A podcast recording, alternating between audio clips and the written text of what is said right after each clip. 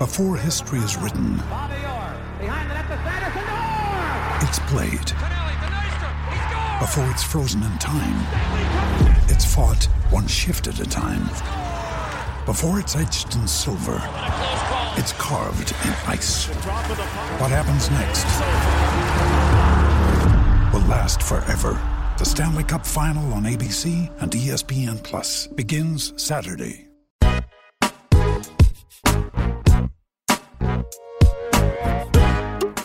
Welcome, welcome to the Transparent Truth. This is Coach Keith coming to you live from the top podcast in the country. Hanging out with my boy Greg Biggins. What up, Greg? How you feel today? I'm good, Keith. How are you? Doing good, man. Had a long weekend. There's a lot of things to talk about. Uh, got a special guest with us today. A lot of people know him as the most polarizing figure in high school football today. Goes by the nickname of Bookie. Brendan Radley-Hiles, Nebraska commit, current IMG ascender, Bradenton, Florida. What up, Book? How you feel? I'm all good. How you doing? Doing all right. So Book's joining us today, and uh, we're gonna rap a little bit with him. We're gonna sit back. We're gonna talk a little bit about family, football, and the transparent truth behind it all. Uh, before we get to that, we're gonna kind of recap our show from last week. Uh, you know, got a lot of feedback, Greg. A lot of people reached out to me and told me, um, you know, Coach Keith, it sounds like you're here to bash people. What do you think about that? Yeah. Well, why do you hate kids, Keith? I, I don't understand that. Why don't you like these young, these young up and coming guys? I'm just kidding, man. I think I think it was all good. Yeah, it, it felt it was like it was all good to me, but you know, I got people reaching out to me on Twitter and a little upset because I, I had some some criticism um, to share about a couple players, but you know, this the whole premise of the show, Greg, is to be honest and upfront about players and their evaluations and, and their scouting and their potential and the, the analysis of it. And so, you know, I'm just a guy. I'm just gonna be, you know, bluntly honest. Um, if you don't like it, that's okay. If you do like it, that's okay too. Uh, but I'm just here to tell the truth. I'm not here to bash anybody. We're just here to look at things at from a objective perspective and call them how we see them. My, my thing, obviously, is as, as long as it's not personal and you're just keeping it as real as you possibly can. And uh, let's just let's just throw the elephant in the room. Matt Corral was probably the guy I'm sure people you know thought you might have been a little too hard on. I didn't have any issues at all with your evaluations or even some of the off the field stuff. I, I disagree when you said he stunk last year because I think he still was better than 90% of the quarterbacks that we saw. Now, if you're saying by his standard he stunk, that's a different story. But to say he stunk when he didn't stink. It just I think you have a high elevation of what he could be and what he should be. So I just think that that that's probably what the what most of the negative feedback was about. So it's not in my DNA to necessarily attack a kid. I don't think you were attacking him. I'm just saying as long as it's you know just to get this out in the front, as long as it's not personal, I think it's good. Well, you know, everything is contextual, right? so with, with Matt Corral, you know, it's, it's, all based on expectations. And coming out of his freshman and sophomore year, he was such a fantastic football player, and I had such high hopes for him. And to see the kind of take a step back uh, in 2016, um, and that's what I was addressing. And that's Uh, fair. Yeah, I, I thought it was fair. Yeah. But So- the, the part about, you know what, he, he stunk. Yeah. That that sounds like a little bit hypercritical as opposed now the t- context you just gave Sure. kind of makes it for me makes it okay. Last week I don't know if people saw that same kind of context. Like you said, it's all about context. Speaking of Matt Corral, I mean, should we just jump right in and talk about Let's- let's talk about it. the guy? Not to make this the Matt Corral show Oh, let's do it. because we have Bookie here. Am I saying your name right, Bookie? I got Yeah. just those Nebraska fans kind of Yeah. on me for, for saying your name. I'm like, I know the It's- guy since it's- seventh grade. I can call him Book, You can call me Brendan whatever Radley, you. Heil. I can call him whatever I want. He's good with it. I'm good. Matt Corral made a pretty life-altering decision to decommit from from USC. Uh, people want to know: was this a mutual thing? Was it all Matt? Was it on USC? Was there off-the-field stuff? And you know, we're just just calling it like we said. I think right now it kind of probably was a little bit mutual. Um, moving forward, I think that the big issue is where does USC go from here? Where does Matt go from here? Sure. And I think the two big schools that are involved with, with Matt that he told me he was going to visit, regardless, this was before he decommitted, was, was Georgia and Alabama. He's already been to Georgia over the summer and loved it. Great visit. Yeah. He will go to Alabama uh, in a few weeks, possibly end of the month. And my gut is he will love that visit too. I've yet to talk to a kid who went to Bama and didn't absolutely fall in love with the place. Hated it. You've been to Bama a few times, right? It's Oh, kind of yeah. a nice, got a little football tradition there. Yeah, no question. So those are the two schools that are, I think, are most involved with Matt. Obviously, I think he's a talented guy, or other schools could jump in there. But right now, I could see him going to the SEC Wow. and playing for one of those two schools. I, it doesn't matter of does he commit early or does he take his trips. But right now, if I had to guess. I think Georgia could be the team to beat. They have a couple really good young quarterbacks. So does Bama. So it's an interesting fit from that standpoint.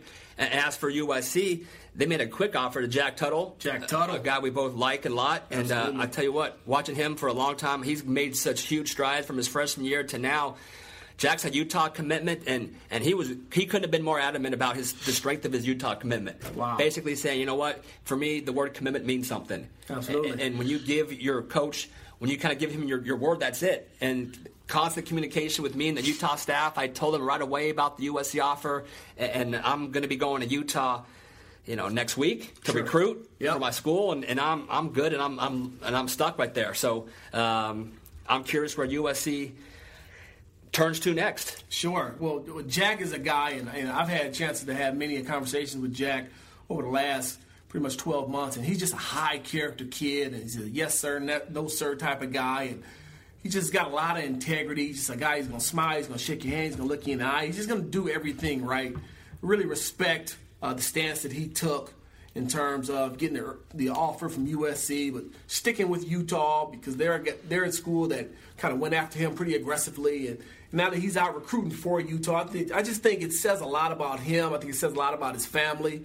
Um, and he's just a guy that I would love to have on my team or be my quarterback. Just a guy doing everything right and a guy being loyal. And, you know, that's a something I think is missing uh, from high school kids and high school sports these days. So shout out to Jack Tuttle for really stepping up and, and, and really standing on his own two feet and without, you know, all the extra shenanigans on the side, just kind of being firm in his commitment and his stance. Because sometimes in 2017, commitments don't mean much. We're talking we talking colleges, we're talking all American game, we're talking everything, right, Keith? They don't mean much, do they, Jaden Woodbey? You know? Ouch! Just call them out. Hey, man, you got hey, them the truth is the truth, man. And, uh, you know, Jaden decommitted from the Under Armour All American game. And it's a shot in the gut. That hurts hurts your heart a little bit, doesn't it, It Coach? bothered Keith? me a little bit. Jaden was one of our flagship guys, and he's a guy that I built a great relationship with and and uh, really spent a lot of time with, and, and still love Jaden. Uh, but he went and flipped to the other All Star game, and I, and I respect that. Um, and I hope he does really well and, and continues to have You're not a great gonna, you're not going to even use the name. You don't want to call, you know. No, no, well, we don't say those words uh, on the transparent truth. You, you said rivals last week. I'm a scout guy, CBS guy. If you can say rivals, I can say Army All American. No, ah, ah, don't do it, don't do it. Bookie, what All American game are you playing in? I'll be playing in the Army All American game. You don't want to get Coach Keith upset over here. Security, get this guy up out of here. So Matt Corral, uh, just keeping it with Matt for a second. Georgia, Alabama. What you think he fits uh, scheme wise? How do you like that fit for, for one of those two schools if those are his final two? Sure, I, I like the fit at Georgia. Um, I think uh, they play a little bit more of a wide open offense for him. Um, they've got a ton of athletes on the perimeter, uh, and I think that that area in Athens and and being between the hedges and that home field advantage that they have, I think Matt do a great job there. Of course, we know he's uber talented, and um, I think his best years are ahead of him. He's got to get himself on the right track and kind of get moving in the right direction. And I'm sure he will. So, if Matt, if you're listening, man, shout out to you. Go out there and do your stuff. We're watching you. We're hoping you do well, and uh, we're, we're pulling for you, man. We're rooting for you. So, Staying with the commitment theme, we had Cal scored a couple, a couple quarterback, uh, a couple new commitments. Quarterback JT Shrout, an interesting story. Hadn't started a game yet, much like Dorian Thompson Robinson at Bishop Gorman. JT played at Hart last year and, and didn't start. Had a great offseason. Physically, just mechanically, he's flawless. Pure release, strong arm. Uh, played for Premium this past year, so he's got a lot of tools, and I, I think he's a guy who. You know, Coach Tuiasosopo at Sisopo at Cal really earmarked, and when he saw him, uh, he said that, that that's that's my guy right there. I like him a lot, and they were able to nab him as well as uh, receiver from Mater Dei Nico Remigio. Kind of gets lost, Oh, yeah. in the shadow of a little bit. I'm going to ask you, and also Book, well, your opinion on Nico because you're a, you're a corner, and you see all these guys, but Nico for me, uh, very skilled, very talented, quicker, probably more quick than fast. Great hands, explosive, can do return some punts, but. Look, why don't you give us your breakdown? You've seen this guy for the last five, six years, probably, yeah. Yeah, I've played with Nico and played against him for a while now. So uh, when I see him at camps and stuff, you know, when I line up against him, I'm like, all right, I gotta kind of give my A game because I know he's gonna do the exact same to me. And uh, probably my favorite memory about me and Nico together when we was on the same team, we was actually at uh, at USC, and we were, we were playing against a ground zero team in eighth grade, and he like scored like the game winning touchdown, but I like got us all the way down to like three yard line, and like he like shook somebody and scored the game winning touchdown. So after that, me and him became good friends. But uh, my worst worst memory about him would probably be at a, a Sound Mind Sound Body camp. I was guarding him in the slot, and he uh, he ran like an out stick nod on me, like an out and up through the slot. He broke me off. Yeah. he he, he, scored that, he scored on do me, that. and I was uh, I was actually happy for him. Like I was like, all right, you got me. Now we got to go back again. Yeah. and just to reiterate, uh, Nico, he's a guy that he's got deceptive quickness. And also, a lot of people don't know that he's got deceptive strength. Yes. A lot of times he makes really good contact down the field with the shoulder or with the chicken wing elbow and creates separation that way. But he also has, like Bookie was talking about, he's got really good short range quickness, the ability to change direction suddenly by sticking his foot in the ground and really dropping his head and exploding out of his break. Um, he creates separation that way. He does a great job getting open. He's got fantastic hands. He catches it through contest, through contact. Um, I really like him as a football player. He can play inside, he can play outside. Uh, I think he'd be able to return punts. Yeah. He's a really good pickup for Cal. So, Nico, shout out to you, man. Great job on your commitment. Congratulations. And uh, we know you're going to do well up there at Berkeley. Yeah, I mean, obviously academically as well too, and that's, I know that was a big deal for him. And it's gonna be fun watching Mater Dei JT running the show with you got CJ, you got Amon Ra, you got Big Bru McCoy as the, the big physical guys. Four dudes. Yeah. they're gonna be tough to match up with. Dudes, absolutely. And then Clyde Moore from Corona Del Mar, uh, a, a tough inside outside linebacker that I like a lot. Also committed uh, this past weekend to Colorado. So those are the the guys that committed. Um, and, and as for some new offers. Uh, Tommy Brown, not to make this a, a Mater Dei deal, but Tommy got his dream offer from Alabama. That's a school that obviously a lot of people know about. The fact his father threw uh, the shot in the discus uh, for Alabama. That's been his childhood dream school, so good for Tommy. And then Bryce Young uh, had an absolutely huge weekend offers from. How good are these schools? Oregon Yeah. is pretty good in football. Yeah. Oklahoma is Boomer. pretty good at football. USC Fight on. is pretty good at football, and he Oh, got yeah. a fourth one too that I'm mistaken. I'm, I'm not g- getting right now, but four big time elite offers. I'll, I'll come to me later on in the show, but uh, just a freshman, Bryce Young, is going to all these all these different events and lighten it up and Lighten it up. break down break down Bryce for me. What do you like, what do you like about this guy? Wow. Well, The first thing that stands out to Bryce for me is his ability to get the ball out quickly. He's got a lightning flat, fast delivery. He's super accurate. And Bryce does a great job with decision making and ball placement. He's got a lot of those small details. I, I don't want to say master, but he, he he has a lot of those small details as a quarterback, and he performs those on a high level consistently. Every time out at a camp or a seven on seven or some type of tournament, he's the guy throwing back shoulders. He's the guy dropping it in the bucket on fade routes. He's looking off safeties. He's driving in windows two and three. Uh, he's the guy checking the ball down, and looking from deep to short. Uh, he's a guy that you know his, his eyes are controlling his feet. He's very good mechanically in the pocket. He's just a fantastic job. He's just a fantastic quarterback that does a great job in every phase of the game uh, when the ball is in his hands. And not to mention his ability to get outside the pocket and extend plays and create havoc and pressure on the defense with his legs and his arms. Uh, to me, he's the new age quarterback. Um, kind of started with Mike Vick and, and those type guys, but uh, he's by no means is he a Mike Vick type. Uh, but his ability to run and throw with with with high level effectiveness and his accuracy is uncanny, and he's just a very very uh, cerebral guy. Um, I hear from his coach, you know, he's the smartest kid he ever coached. You know, and you really hear that uh, from a freshman, right? Uh, smartest kid I've ever coached, uh, being a freshman. But you know, that's what his high school coach said, and uh, you know, again, he's done a fantastic job. I know he did a great job today uh, out on Howard Jones Field here at the UCLA, excuse me, the USC Elite Camp. You want to talk about some more guys who did a great job today at the Elite Camp, Greg? Yes, absolutely. And by the way, it was Georgia who was the fourth school that offered Bryce Oh. th- this past weekend. Which Yeah, again, they're they're not they're not bad at football either. So, and, and with Bryce, also you, you got to mention uh, just how poised is this kid? Doesn't flinch for a freshman to be out there in high pressure situations. You don't even see this guy flinching one bit. So, yeah, great camp today at USC. Uh, for me, a lot of these camps. 400 kids and 500 kids. Today, what would you guess? Maybe 100? 100, 120. And they're maybe? all real elite kids. It- you know, we got freshmen all the way, ranging all the way up from, from freshman, sophomore, junior. So I, I love the talent. I love the numbers. I love being able to just watch and evaluate without having to, you know, kind of sift through some guys who probably can't play at that next level. Yeah. Um, but you know, a guy we've loved all all off season, Brian Addison, uh, was out there again, offense, defense. I feel like he's stepped up his game such a high level. Like I think maybe after only Amon-Ra St. Brown, Addison might have been the most impressive guy this offseason. We always preface it, yeah, it's shorts and t-shirts. We get Sure, that. sure. But shoot, man, he's looking really good in those shorts and t-shirts. Yeah, he's a big time player. I mean, his again, his size and length, his ball skills, um, his footwork, and his quickness. Uh, he's just a guy that competes every time out, and he's been at all the camps, all the seven on seven, and he's making all types of plays all summer long. So uh, he's done a great job. We saw Khalid Jabril from Cathedral, who got an offer from USC, which I thought was an interesting offer because he's a linebacker, kind of an undersized backer, about six feet, 200 pounds.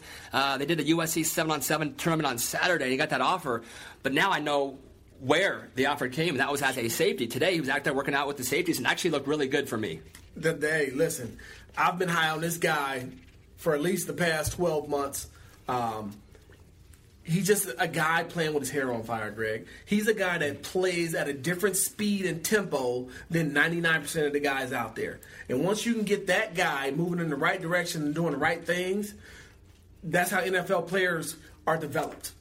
Uh, he's a physical kid. Uh, he's quick. He's fast. He's explosive. He's got a tremendous burst and acceleration in space. He needs to do a great job of coming up under control to tackle and uh, playing in space. But again, I thought a move to safety was necessary. I reached out to him a while ago and said, "Hey, kid, if you ever learn to backpedal, you're gonna be a four to five star player." And he started laughing. He just kind of joked around, but it seems like uh, somebody got to him, and uh, he's in the backpedaling line with the safeties. And I think he's going to do a great job. He's a fantastic hitter. He's very aggressive, and I just think he's going to be a very, very elite special teams player as soon as he steps on campus somewhere. Um, and once he really gets to, uh, you know, developing the fluidness and the ball skills from that 10 to 15 yard safety position, uh, I really think he's going to excel on the next level. I mean, just guys, dudes at every single spot. From offensive lineman, we saw Justin Dedich uh, out there doing his thing. You don't really see a center who's the top OL prospect out west, at least for us. But for me, he is the best guy I've seen. I think he also has a super high projection because he's so tough, uh, so strong, so athletic for an inside guy uh, from Hawaii, Kanai Mauga. Uh, a kid that I know he's actually absolutely been blowing up all off season. Uh, he was at USC. I know they saw him at the All Poly camp last week. Invited him to come out here today. I would not be shocked if he goes ahead and, earns an offer. Uh, Ethan Ray, the young tight end, looked good. Julius Irvin, the DB from Servite, who's a safety but playing corner. I think that's where he wants to be. And this thing is just loaded top to bottom. And uh, like I said, a lot, lot of fun to be out here and watch all these kids. Yeah, no question. Also, Jackson Carman from Ohio, maybe the number one or two offensive tackle in the country from Ohio. Got a chance to spend some time with him not too long ago, and what a fantastic kid. Comes from a great family, fantastic mother. And Jackson, uh, he's just an outstanding prospect. About six foot five, three hundred fifteen pounds, moves like he's two fifty. Very athletic, very light on his feet, great laterally, very strong base at the point of attack.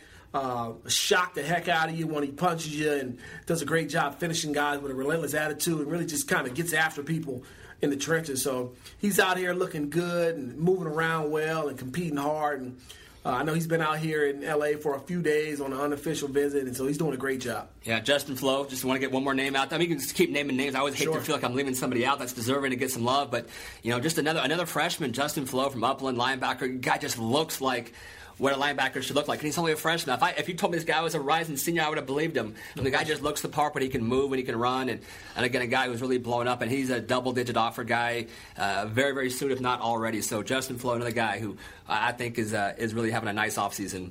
Absolutely, he's uh, he looked really good out there.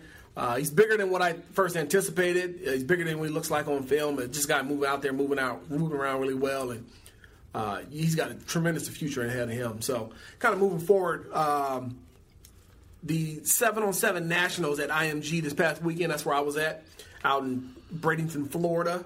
Uh, got back about 2 a.m. this morning, and uh, had a couple of flight delays from Southwest. Thanks a lot, Southwest. Three hour flight delay in Tampa, three hour flight delay in San Antonio. But I made it back home to LA. Uh, but got a chance to see some really top notch national recruits. Tyreke Johnson uh, from Jacksonville, Florida, a corner. Uh, kind of went viral with his press coverage yesterday. Um, took a kid and slammed him on the ground and told him, you know, if I got kids, I'll play with my kids. I ain't got time to play with nobody else's kids. Anyway, got a chance to say what's up to Tyreke. Uh, he's a big time player, cornerback, probably top five in America at his position. Uh, reminded me a little bit of Charles Woodson, kind of his versatility to play corner safety, his size, his speed, his physicality. Uh, also got a chance to see Justin Fields, your guy. Yeah. Uh, How you look? time. He looked good. Yeah. He looked good. Um, some instances he looked great. Okay. He threw the ball really well underneath, over the top. He overshot some guys a little bit. But uh, like you said last week, he's pure. He's a guy with a fluid stroke, and he's got all the mechanics in the world. I thought he made really good decisions based on um, highs and lows and really reading safeties. Uh, so really got to see him, the number two quarterback in the country. He's a four or five one guy. I mean, you wouldn't know it in that kind of setting, but the guy can run as well. So I, I think you need to have that guy who's a mobile quarterback in this day and age of, of how fast and uh, physical defenses are. You can't just have a statue, and that's that's why I like him because he has the ability to make the throws that you saw. And man, he can get out of the pocket and do some damage as well. Oh, oh yeah, he did a great job. Uh, another guy, Houston Griffin. He's a IMG Academy kid, uh, defensive back.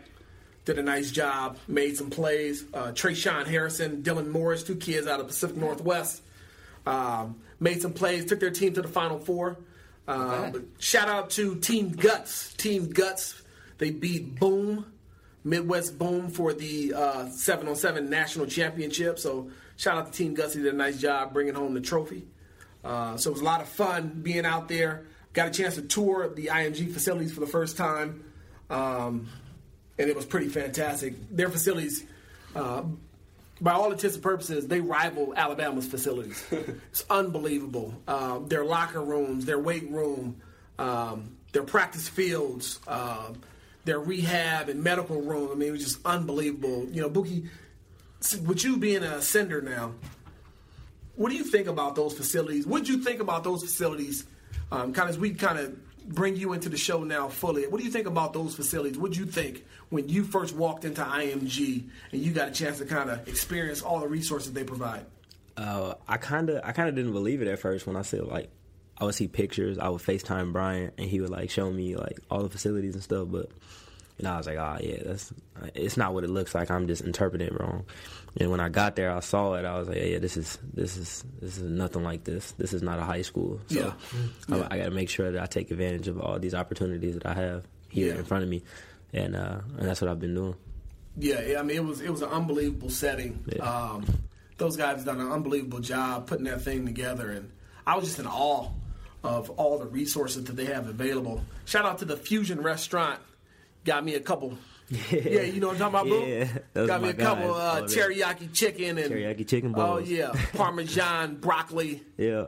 little fusion bowl. So it was all good. So anyway, we're bringing on Bookie. We're gonna kind of incorporate him into the show fully now. Excited that he's here, and uh, excited that he's joined us. Got a lot of things to talk about. So first off, Bookie, I know the people across the country, especially in Cornhusker land, where'd the name Bookie come from? Let's talk a little bit about that. The name Bookie came from basically just my mom calling me that before I was even born. Or that's the story that I was told. she told me that uh, it was just um, basically a me and her thing. Like it wasn't supposed to grow to anybody else. Like I was just just gonna be Buki to her. Yeah. And then uh, when I was born, my dad would call me and my brothers would call me and my sisters. It, it just everybody just it just grew to everybody, and then I just took it and ran with it. Right, right. So you talked a little bit about your mom. Yeah. Tell, tell the people out there, listen, tell them a little bit about your mom, a little bit about your dad, a little bit about your family. Go ahead. Uh, my mom, she's from Los Angeles. My dad is from Los Angeles. Uh, they met when they were young, about uh, I would say like what 19, 19 years old. Uh, they um, they were just friends at first, and then you know down the line they end up. I, got- I think that they always like knew that they was gonna be together. Yeah. But I I don't know. Yeah, yeah, yeah, yeah.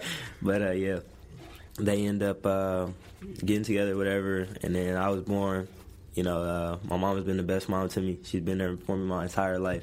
Yeah. You know, she's she's made the most sacrifices. You know that any person could ever do.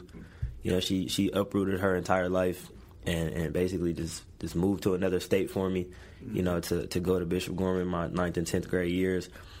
Uh, she just she's she's the best mom I could I could ever dream for. Right, right. And my dad, he is is the same exact way. The sacrifices he made, he didn't have to. You know, certain things that he did, certain wisdom that he taught me. You know, throughout my whole life, it's just I, I couldn't repay him for it. Yeah. You know, for from from from taking me places. You know, my whole life to just just always being there, a phone call away, just being right there for me. You know, I never had to hesitate to call him ever. You know, my entire life. And I would say my brothers, my brothers basically, they they they were my coaches. You know, Yeah. my big brother was my coach my entire life, so I would have to basically give my brother my on, on field credit. You know, I mean, they uh, they basically taught me the the tough the tough side. You know, I was I was blessed with certain you know certain aspects of football, but certain things you can't teach. You know, I, I I have that, but it's just some things you can, and, and my brothers really taught me to, you know, to to always be tough. You know, fight through the end and start fast and finish strong. Sure, absolutely. That's that's that's a great piece right there. So, for those of you who don't know, uh, I've got a, a background with Bookie and his family that probably most people don't know. So, myself, I grew up with Bookie's older brother. His name was Brian Webb. We used to call him Bub. and we grew up playing football together when I was seven and he was eight years old. And we could pretty much play until we were about 12 or 13. Um, we were middle linebackers together in our vaunted Okie defense, 5'2. I was the strong side inside backer. Bub was the weak side inside linebacker. And we held it down together for many, many years over at the Carson Colts Pop Warner. Shout out to Victoria Park. Yep. Um, and we became really good friends. Also, Bookie's oldest brother, which is Brandon, he grew up playing with my older brother. Um, and we were all really close. We were talking off camera about how we used to go to offense defense football camps in the summertime. And we used to have this crew called the CCP, the Carson Colts Posse. And we used to run up and down those halls at UC Riverside, Yeah.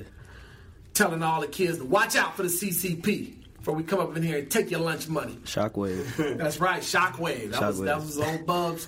I used to be on his towel, and that was his nickname. He'd say, Hey, Shockwave! Hey, Shockwave! Can I have your autograph? So we used to have a lot of fun together. Yeah. Um, so I, I've got a lot of history uh, with with Bookie's family, and I've known them for a really long time, and they're really great people, and they're really tough people. Uh, I know Yeah. mom. I've been knowing his mom since yeah, for 30 years, uh, and then his brothers for you know 25, 26, 27, 28 years. So uh, I've got a lot of history there. So Bookie, in terms of your brothers teaching you how to play, tell me a little bit about your Pop Warner experience. I know you're pretty much a Pop Warner legend down here in Southern California. Tell us a little bit about your Pop Warner experience and what that was like and that success. I would say it comes from always having to look up to my older brother Lucky. You know, we're only seven years apart, but that's like my twin.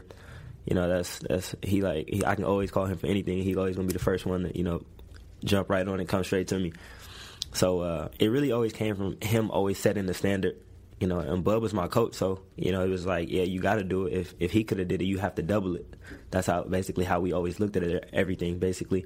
So it was like um, he would he would have the record, you know, for at, at the specific team that we played for at the like throughout the whole park. He would have the, the touchdown record. Mm-hmm. You know, in his first year when he left, it was like my I believe my second year, third year of football.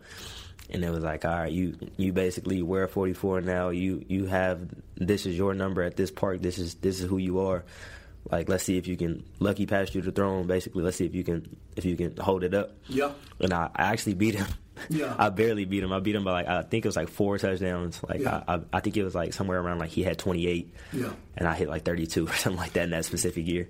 What's so? Tell us what's so special about that number 44.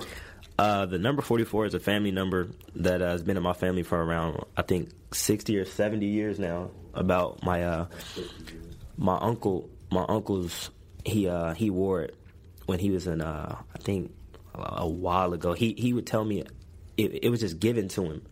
and then his son wore it, and his son was best friends with my brother Brandon. So he wanted to wear it because he, him and his best friend basically just wanted to wear the same number, and then my my brother right behind him, Bub wore it. So it became a family number, and all my cousins would wear it because Bub wore it and Brandon wore it. So it was like it was just like a tradition. Like this is our number now. So then Luck wore it, and then after Luck wore it, I had I had no choice but to do so.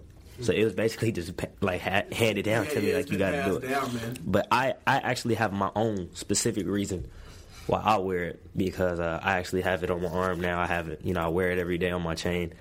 My uh, my oldest brother, he passed away. You know, uh, four. Me and him are four. Or he passed away four years before I was born, and our birthdays are actually four days apart. So it's like four four. Yeah. And I feel as if he he lives through me, and, and, and I'm the one that's basically to finish his life for him. That's great, man. That's great to hear. Yeah. That's great to hear. Well, uh, I remember Brandon very well. Uh, He was a he was a lot like you. Very very outspoken guy. Very energetic guy. Um, he was always probably the most intense guy on the football team. Yeah, yeah. Um, and he was just a guy always smiling, having a good time. Yeah. And it, you know, you remind me a lot of. You look just like him. And you remind me a lot of him. So, um, you know, shout out to the number forty-four, and, and Bookie's rocking that number, and I know he's gonna hold it down for his siblings and his family and his uncles, Yeah. and they go 60, 70 years back, and hopefully one day you have a son, and he's gonna be rocking forty-four too, right? Yeah, of course. That sounds good. So let's move over to high schools, Greg. So Bookie's been to a couple of high schools. Uh, he's been to Bishop Gorman as a ninth, tenth grader, which you saw him as a seventh grader Yeah. um, playing seven on seven. Can you talk a little bit about what you saw from Bookie kind of in the seventh grade when you saw him out at like seven on seven tournaments or a camp setting? What'd you see from Bookie at that point in time? the, the thing that, that I always admire and love about Book is the competitiveness. And, and that's talk, talking to even, you know, Casey Clausen at Calabasas last year. Every single practice, every rep, like you were playing like it was like the last rep of your life. Yeah. And I, I have so much respect when someone just plays hard because it doesn't take a lot of skill to play hard. It just takes a desire to want to do that. But so few kids actually do that. Sure. But it's at a seven. He's a seventh grader playing against guys that are clearly older, but he's just so dang tough and competitive. Mm-hmm. Like he doesn't care that he's younger. I mean, he's in there just battling, and and just I, I love just the competitiveness, the toughness. Uh, just the style that you play with, and you've only gotten better. I, obviously, I saw you when you first came back from IMG. You put on what you say, you put on ten pounds. 13. You're faster. I didn't mean to shortchange you those three pounds. 13. Put on 13 pounds. You're bigger, stronger, faster, quicker. Um, you cover with your feet. You don't need a clutch and grab like I saw all day Yeah. today out there, which drives me crazy. Um, but no, I love the style of play. You know, a, a football question though. I was, I was I was curious to ask, what made you make that move from out here to go to Gorman for those two years when you were an eighth grader? What made you go out there for high school? Great question. um, really what that decision came from was uh, I just I wanted to be at a at a national level, and I I could have went to Bosco. That's what I I, I actually wanted to do so because I had played on a Bosco eighth grade like little seven on seven team. Yeah. You know I made friendships with uh that's actually when me and back to Nikko Remigio he would play on the modern day team and we would just go at it just me and him going at it all day, but I was I wanted to go to Bosco very bad or Serra. I wanted to go to one of those two schools.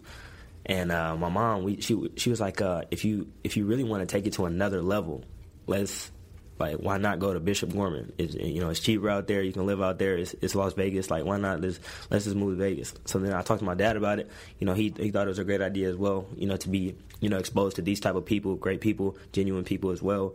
You know, and at a national level. And you can basically get prepared to basically leave home like you will do for college if you decide to do so.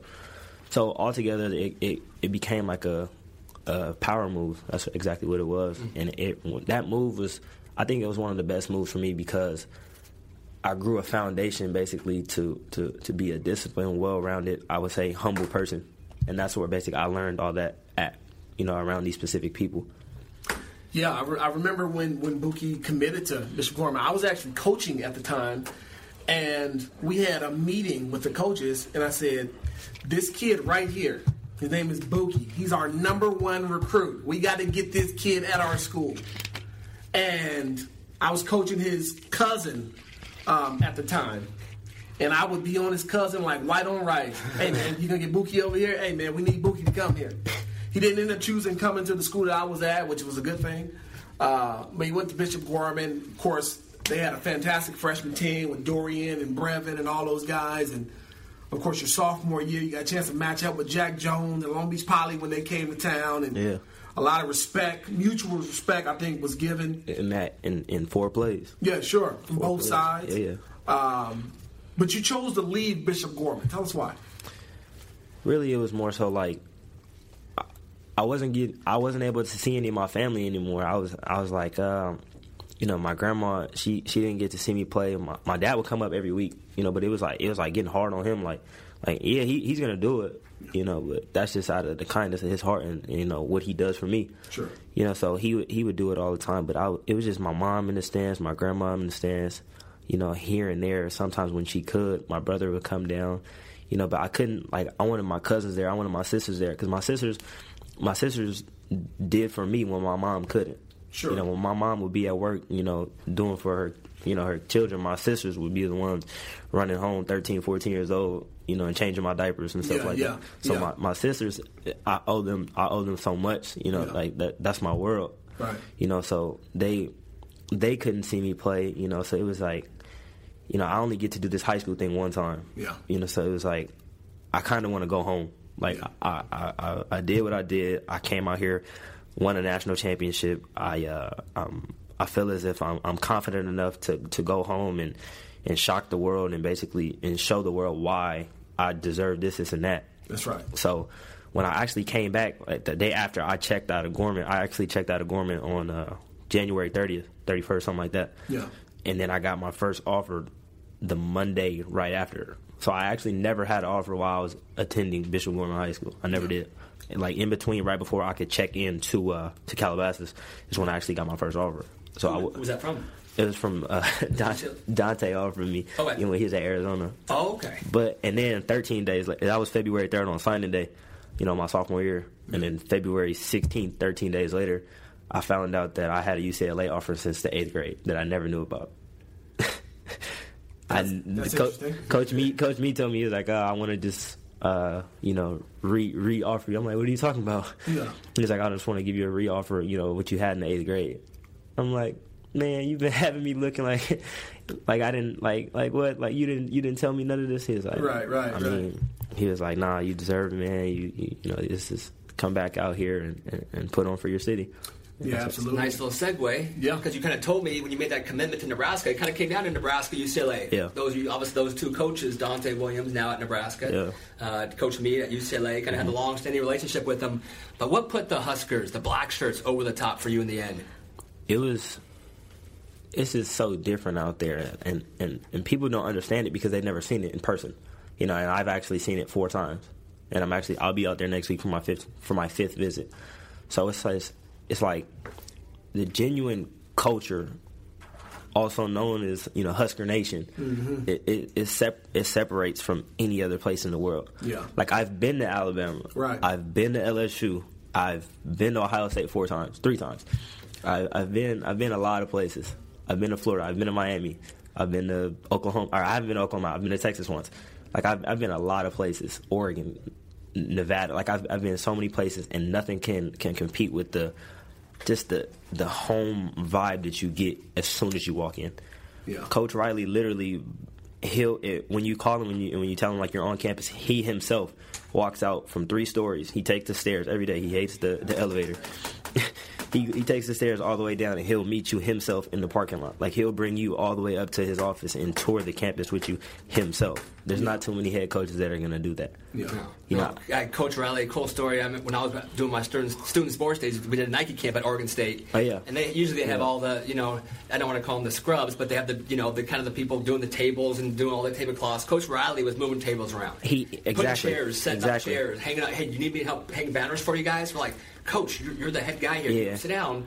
You know, he, but he's that just a regular dude. Yeah. the day I committed, actually, it was we uh we had it was like a um right right before the spring game, the night before they actually have like a team dinner with all the parents. Everybody comes together, and Coach Riley got there. You know, two hours before I had been on campus and like just walking around the facilities. Me and Manuel Allen, we had been around the facility all day with Josh Moore, and we went into the uh where like the barbecue was, and we were the ones moving the trash cans together. Like it was me and Coach Riley. Yeah. Like it wasn't a janitor. Yeah. It wasn't, you know, a, a- Football ops guy or it was me and Coach Riley like moving trash cans. Actually, I think somebody got a picture of him moving trash cans and stuff around. Like he he he's a, the most genuine guy. And then at the point when I first met him, you know, and I had my like I would say like third conversation with him because we we kept running into each other every time I, I would I would like see him, you know, around the facility my first time, and we just kept speaking and.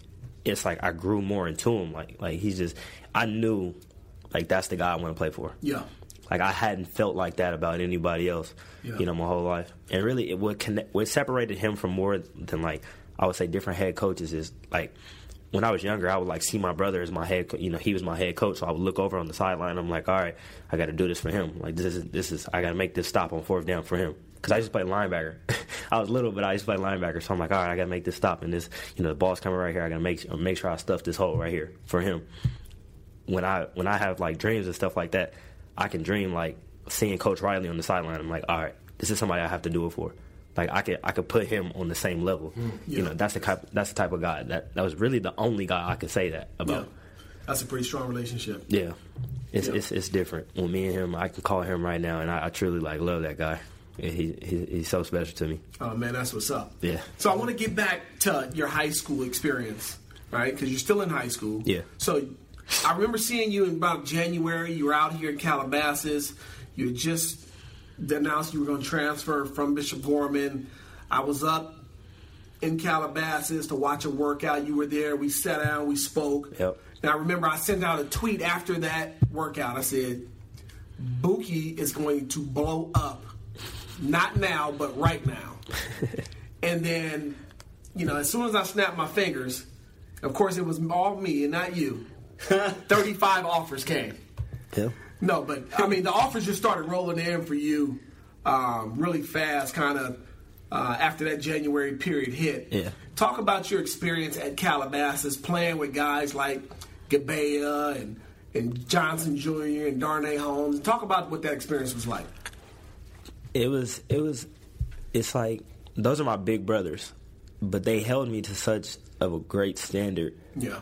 it was it was like more so expected you know it's like when i make a, a, a crazy play in, in, in practice like oh that's a play he wasn't supposed to make like it's like okay like we've seen it before Yeah. so it was more so like all right keep doing it Yeah. like they, they held me to a standard in the classroom because Darnay literally is like my role model. Yeah. You know, he he he took me under his wing right when I got there, you know, with the pro way with Big Derek and, and everything. So shout out to them as well. Yeah. But um Darnay, he held a standard for me in the classroom, you know, because he was a 4.0 student, you know, so he held me to to a certain extent. Tristan Tristan is a is the most he's the most like like best characteristic guy you can meet off the field. You know, he has a great character, he's a great spirit. So just seeing him how he carries himself and, and how, how how driven he is to be the greatest. Yeah. You know, it that that inspired me to do so. Yeah. You know, so being with Tristan and and and, and Darnay and seeing how how many people like love Keyshawn. Like, Yeah. like everybody loves him. You can't talk bad about him, you know.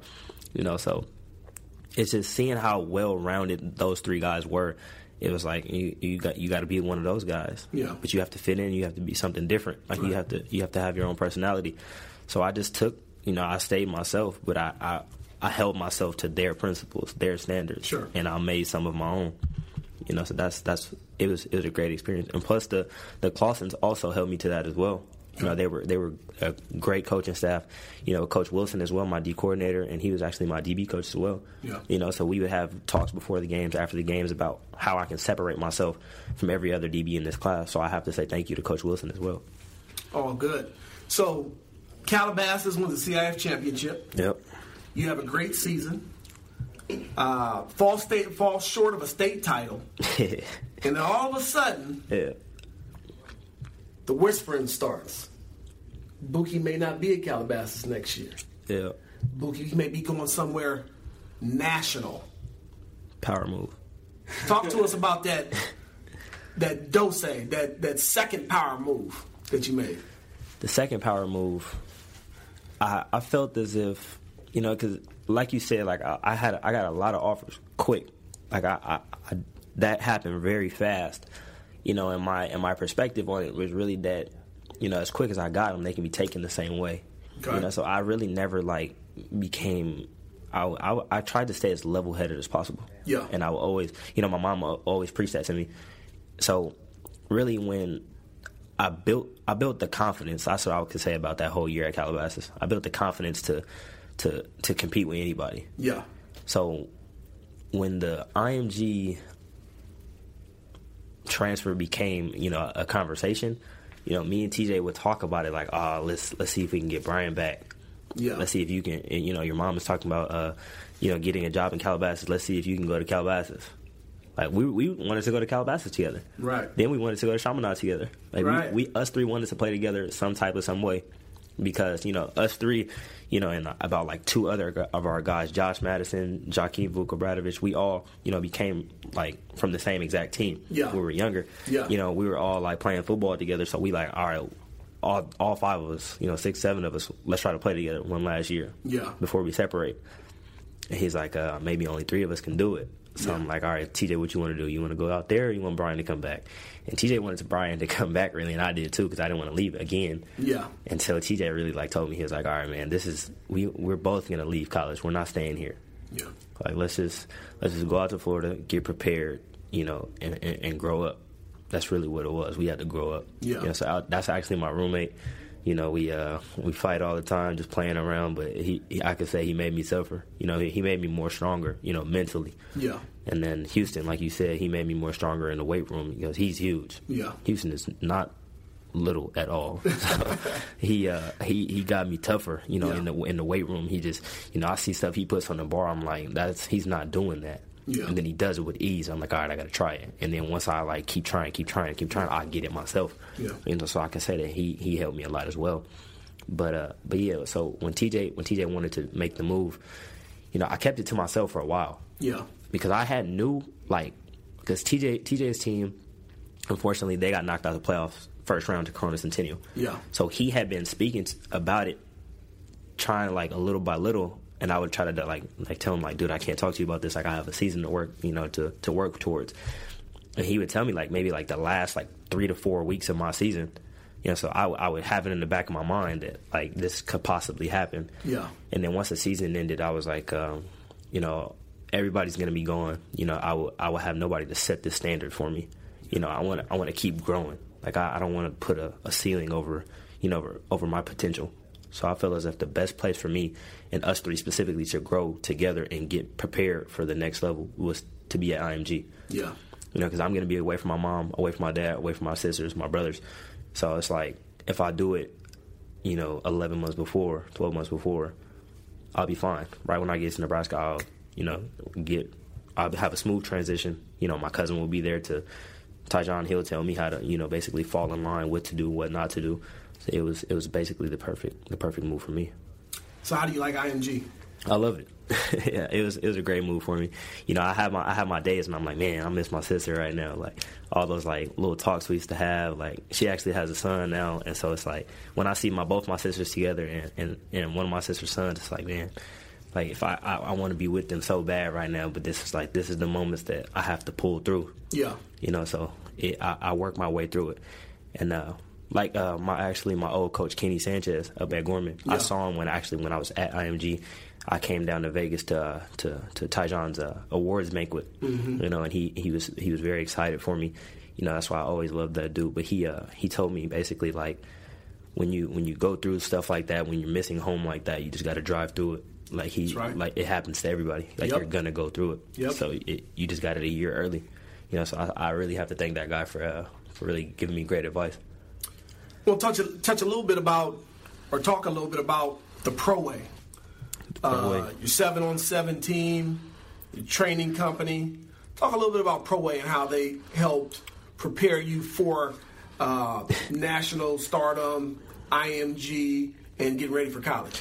Pro way, pro way, really like. It's not even a seven. It's a seven on seven team, yeah, but it's it's deeper than that. With it. It's a it's a family. We Okay. it's like it's like literal brotherhood. Like Big Derek, Big when I when I first came back from Vegas to California, Big Derek, you know, I would I would stay at I would stay at his house and just and just chill with him. Yeah. You know, just listen to him, hear how he speaks, hear how he talks. You know, see how how Darnay grew up. How Yeah. could I how could I be like that? Yeah. You know, so I would we would have barbecues together as a team. Like he he takes it he takes it a little bit deeper than every seven on seven. Yeah. Like we'll have inter squad scrimmages, and then after the scrimmage, the entire you know. 200 kids have a barbecue like Yeah. right there at the campus Yeah. you know so it's it's more than just a, a, a 7 on 17 we're a family like we're we're together so much so many players you know we're all together at all times you know so really i have to thank him so much you know he he basically uh, he's responsible for a lot of things you know that happen you know with me you know in that one year my at the end of my sophomore year and the start of my junior year i have to thank that guy especially darnay and carl holmes Okay. Well, I, I know a lot of uh, our listeners probably going to be looking forward to this next kind of topic Husker Nation. Husker Nation. You know, you mentioned a name earlier in the conversation, Donte Williams. What role has he played in terms of bringing Bookie to Husker Nation and representing the black shirts?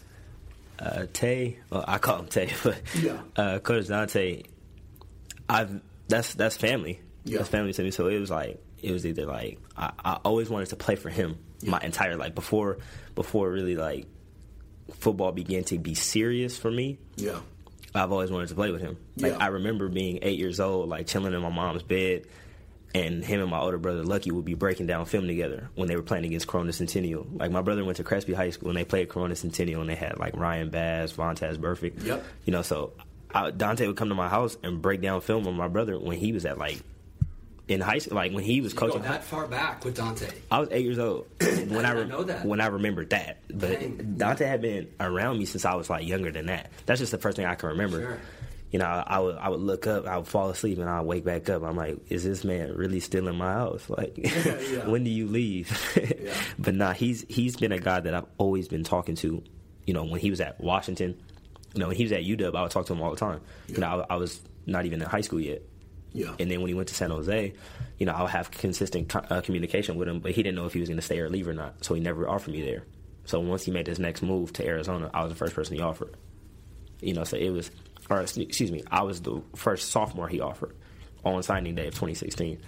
So it was like, uh, either it was either the relationship that I built with Coach Meech will forever be as well because I knew him on a personal level.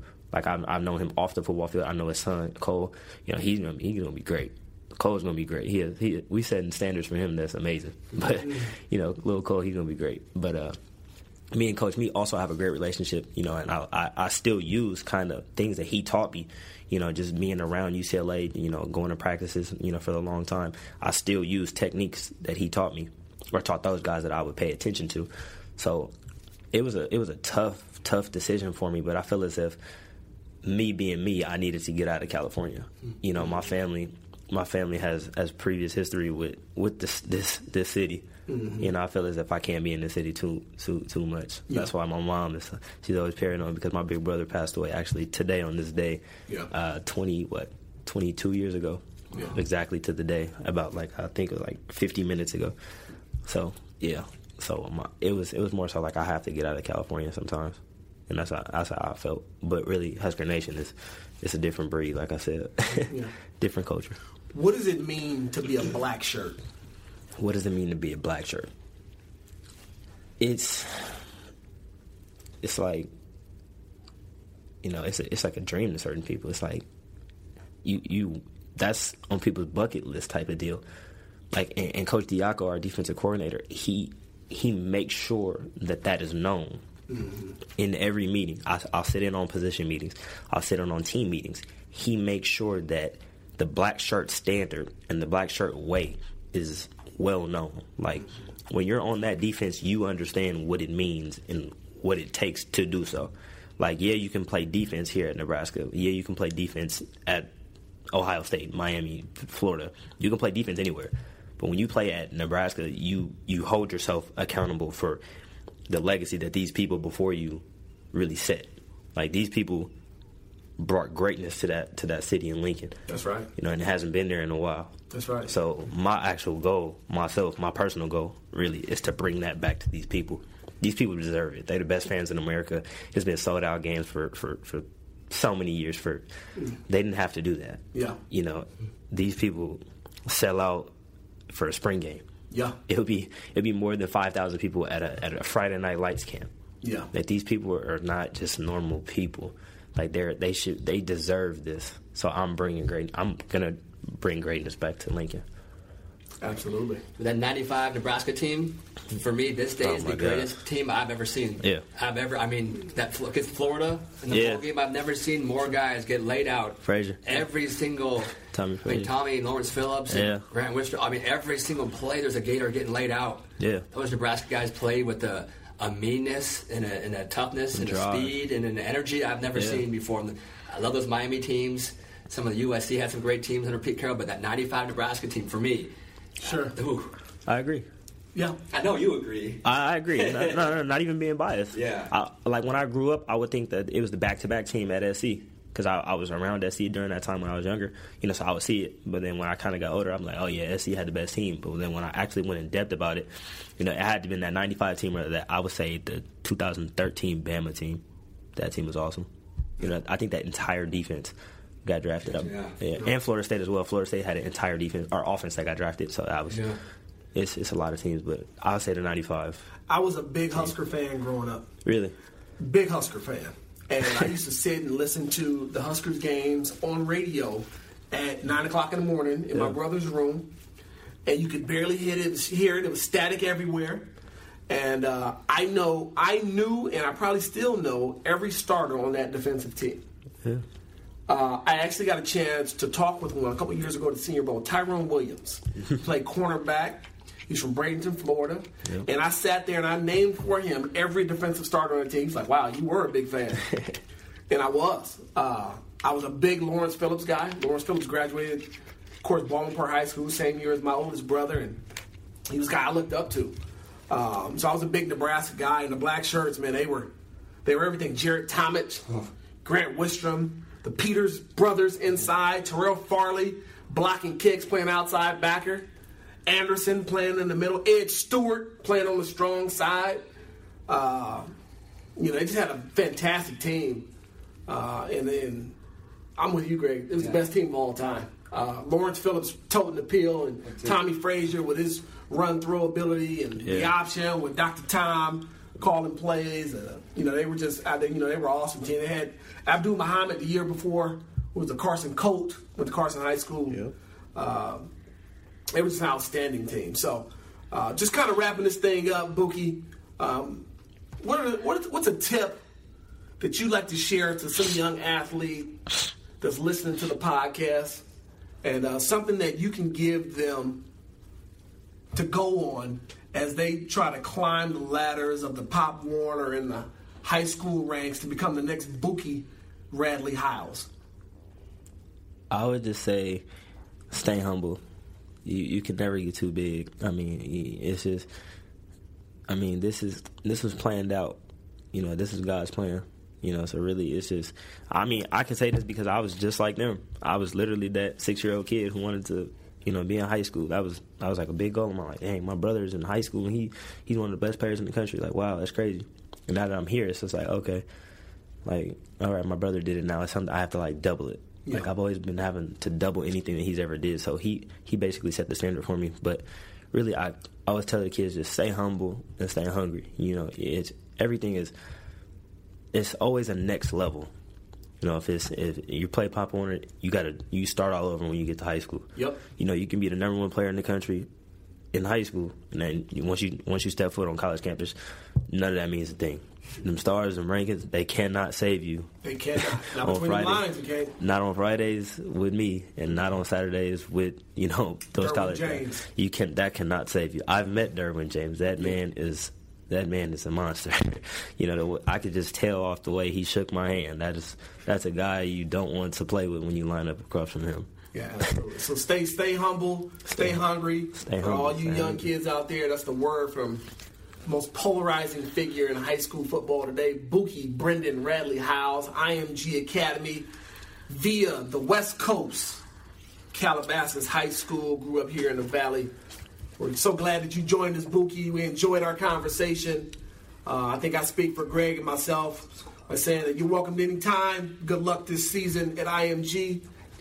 I know you're gonna be out here playing Corona Centennial. I'm gonna try to catch you again playing Chandler Yes, out in Arizona, and uh, I'm a, I'm a, I'm very proud of you, and uh, I'm gonna continue to support you and watch you as you continue to grow and and develop. So, uh, for all those out there listening, please check us out on iTunes at the Transparent Truth.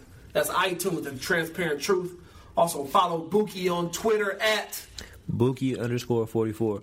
Bookie underscore 44 on Twitter and Instagram. on Twitter and Instagram. You can follow Greg Biggins at.